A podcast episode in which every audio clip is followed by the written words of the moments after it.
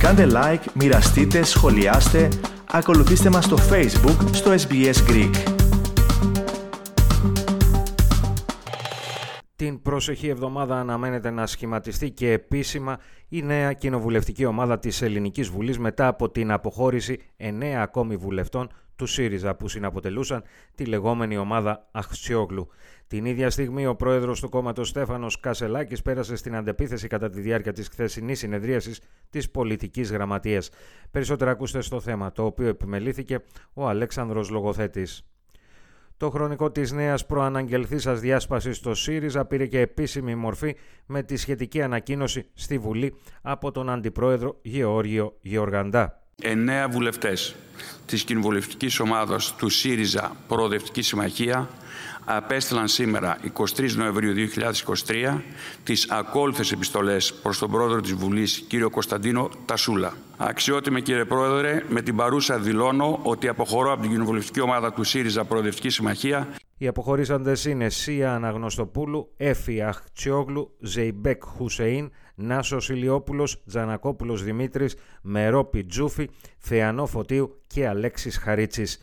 Συνεπώς και με τους δύο ακόμη αποχωρήσαντες βουλευτές του ΣΥΡΙΖΑ, Ευκλήδη Τσαγαλώτο και Πέτη Πέρκα, υπερβαίνουν κατά ένα βουλευτή το όριο που προβλέπεται για το σχηματισμό κοινοβουλευτικής ομάδας.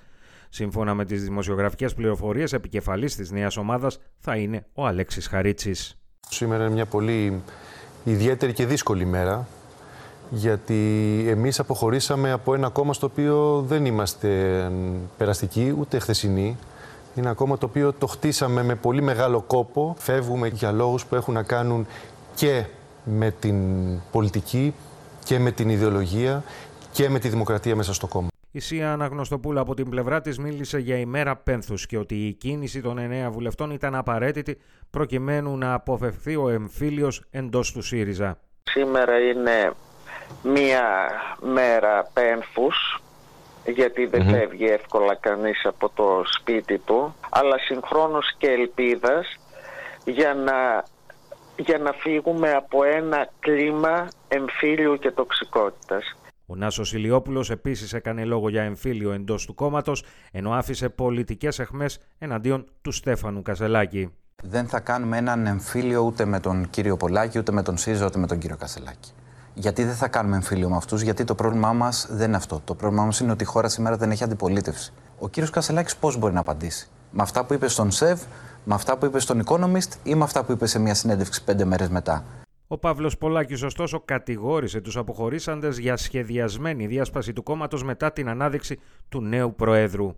Η τιμένη της δημοκρατικότητα τη εσωκομματικής ε, διαδικασίας εκλογής νέου Προέδρου από την επόμενη μέρα άρχισαν να υπονομεύουν και οδήγησαν με συνειδητό και σχεδιασμένο τρόπο στην αποχώρησή τους τώρα.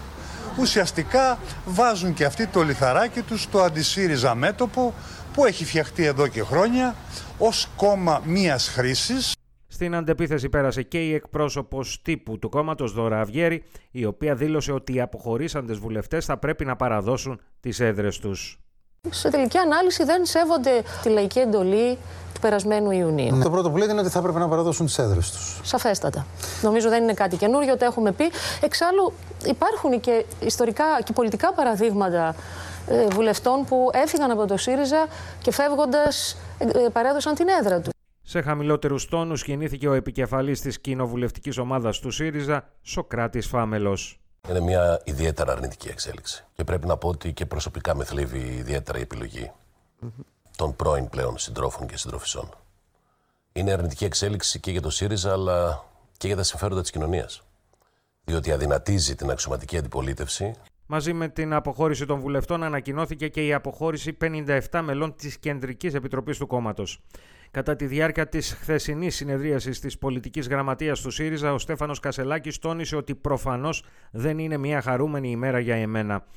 Σημείωσε ωστόσο ότι σήμερα κλείνει ένας κύκλος εσωστρέφειας. Η εσωστρέφεια προήλθε από την άρνηση αποδοχής της επιλογής της βάσης να εκλέξει εμένα πρόεδρο του ΣΥΡΙΖΑ Προοδευτική Συμμαχία. Από σήμερα θα επικεντρωθούμε ενωμένοι στην παραγωγή πολιτικού έργου και στη δημιουργία αναχώματος στα αντιλαϊκά και αντικοινωνικά σχέδια της κυβέρνησης Μητσοτάκη. Το νέο όνομα του κόμματος που προφανώς θα αποτελέσει την ομπρέλα της νέας κοινοβουλευτικής ομάδας δεν έχει ακόμη γνωστοποιηθεί και αναμένεται να ανακοινωθεί την προσεχή εβδομάδα. Επισημαίνεται ότι είναι η πρώτη φορά στη μεταβολήτευση που η Βουλή θα απαρτίζεται από εννέα κόμματα.